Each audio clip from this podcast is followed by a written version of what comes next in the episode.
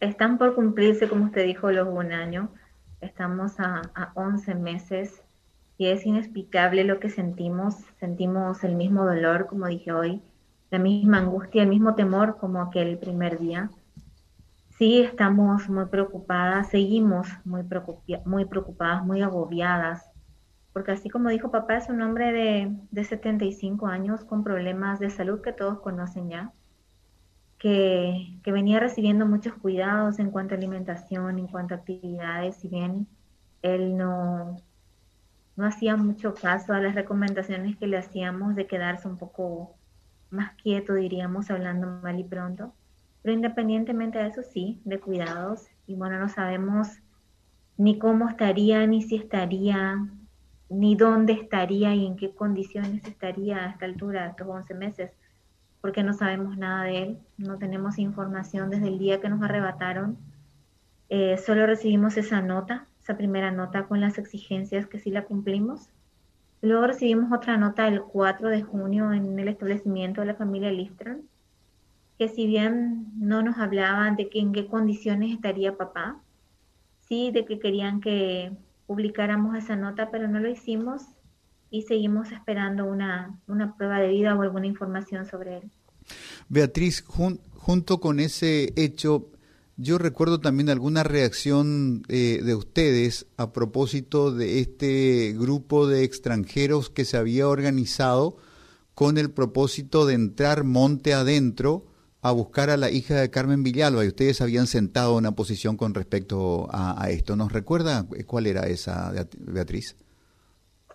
Sí, así mismo fue. Cuando nos enteramos de, de que un grupo de personas bajo el título de los eh, misión de los derechos humanos y nos hicimos eco porque si bien compartimos de que Lichita, ¿de dónde está Lichita? Era ver a buscarle a Lichita, compartimos de que Lichita debe estar con su familia, debe ser encontrada, debe estar en su hogar, rodeada de su familia, no expuesta a peligros como uno lo está expuesto en el monte. ¿verdad? El monte no es un lugar para una joven adolescente.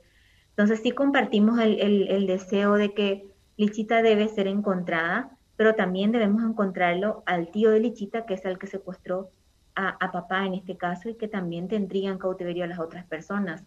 Entonces nosotros nos íbamos a acoplar en todo caso, ya que ellos estaban intentando entrar en una zona determinada, que si bien la llamamos zona roja, seguramente por algo bien determinado tenían el lugar donde querían entrar y por ahí entrábamos todos, encontrábamos todos a Lichita y encontrábamos también a los secuestrados.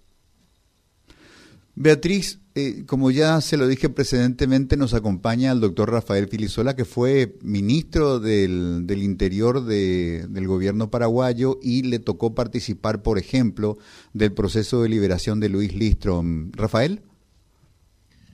Sí, yo lo que, lo que le quería preguntar, eh, uno, estas organizaciones, eh, si les pudieron dar alguna información o algo que se parezca a eso, eh, estas organizaciones que, que, pretendieron hacer este tipo de incursiones. Lo otro, si por parte de la iglesia, eh, me acuerdo que Monseñor Pablito había, había ha tomado algunos contactos, según él dijo, con, con personas que pertenecen a esta organización criminal, si tuvieron alguna noticia también a, a través de ellos. Y lo tercero es que se habló en algún momento de pedir una mediación de la Cruz Roja. Si esa fue una propuesta de ustedes, de los familiares, o es una propuesta que viene de otra instancia. Bueno, primero, en cuanto a, a si estas personas, eh, bajo el título de derechos humanos, o que vinieron a incursionar al monte buscando lichitas, si tuvieron algún contacto con nosotros, con la familia, no, ninguno. Ni tampoco las organizaciones que apoyaban en la búsqueda, a la búsqueda de Lichita o comunicaban la búsqueda de Lichita. Tampoco nunca tuvimos alguna nota o alguna alguna solidaridad o algún llamado de solidaridad de parte de ellos. Eh, cuando reclamamos justamente dijeron eso, ustedes nunca enviaron nota, creo que no hace falta enviar notas pidiendo el apoyo o solidaridad cuando uno está en estas condiciones solo cuando a uno le toca, seguramente lo podrán dimensionar y espero que nunca, que nunca otra familia vuelva a pasar este calvario que estamos pasando estas tres familias. Eh, otra fue, otra pregunta fue que mm, en cuanto a la Cruz Lo de la iglesia. ¿Cómo? Lo de la iglesia. Lo de la iglesia, el padre Pablito, siempre estamos en comunicación, en comunicación con él. Si bien él estuvo con problemas de salud, gracias a Dios está mejor. Eh, no se llegó a nada, lastimosamente, en los contactos que él hizo con la familia de los secuestradores, en este caso también con Carmen Villalba, intentó, así como nosotras seguimos intentando hablar con Carmen Villalba y con Laura Villalba, porque creemos que es importante, pero lastimosamente no depende de nosotras, si bien nosotras eh, ya expresamos el deseo de querer hablar con ellas, ellas hasta ahora se niegan a hablar con nosotras.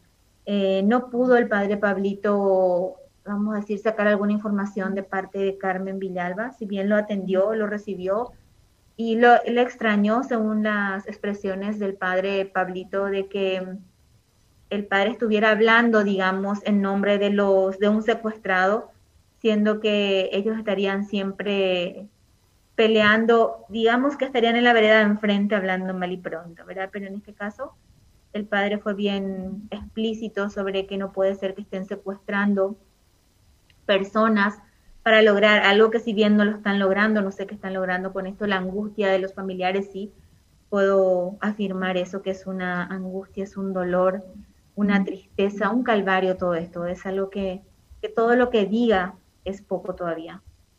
En cuanto a, y nada más, otras informaciones no tenemos con los familiares, algunos lo recibían, otros no, eh, mucho temor, mucho miedo y, y, algunos expresaban que si bien a causa de, la familiaridad con los secuestrados, ellos están cierto, siendo marginados también en cierta manera en el, en el lugar donde viven. Eh, por parte, en cuanto a la Cruz Roja,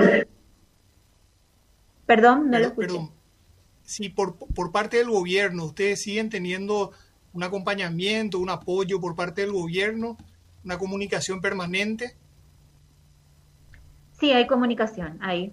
Eh, con el nuevo comandante del CODI, con algunas autoridades también, con la parte de antisecuestros, siempre estamos en comunicación, siempre nosotros estamos preguntando alguna información, alguna novedad, que, en qué zona estaría, en qué trabajo se estaría realizando, y sobre todo insistentemente si habría algún avance o algo referente a papá, lo que siempre están contestando que lastimosamente no era.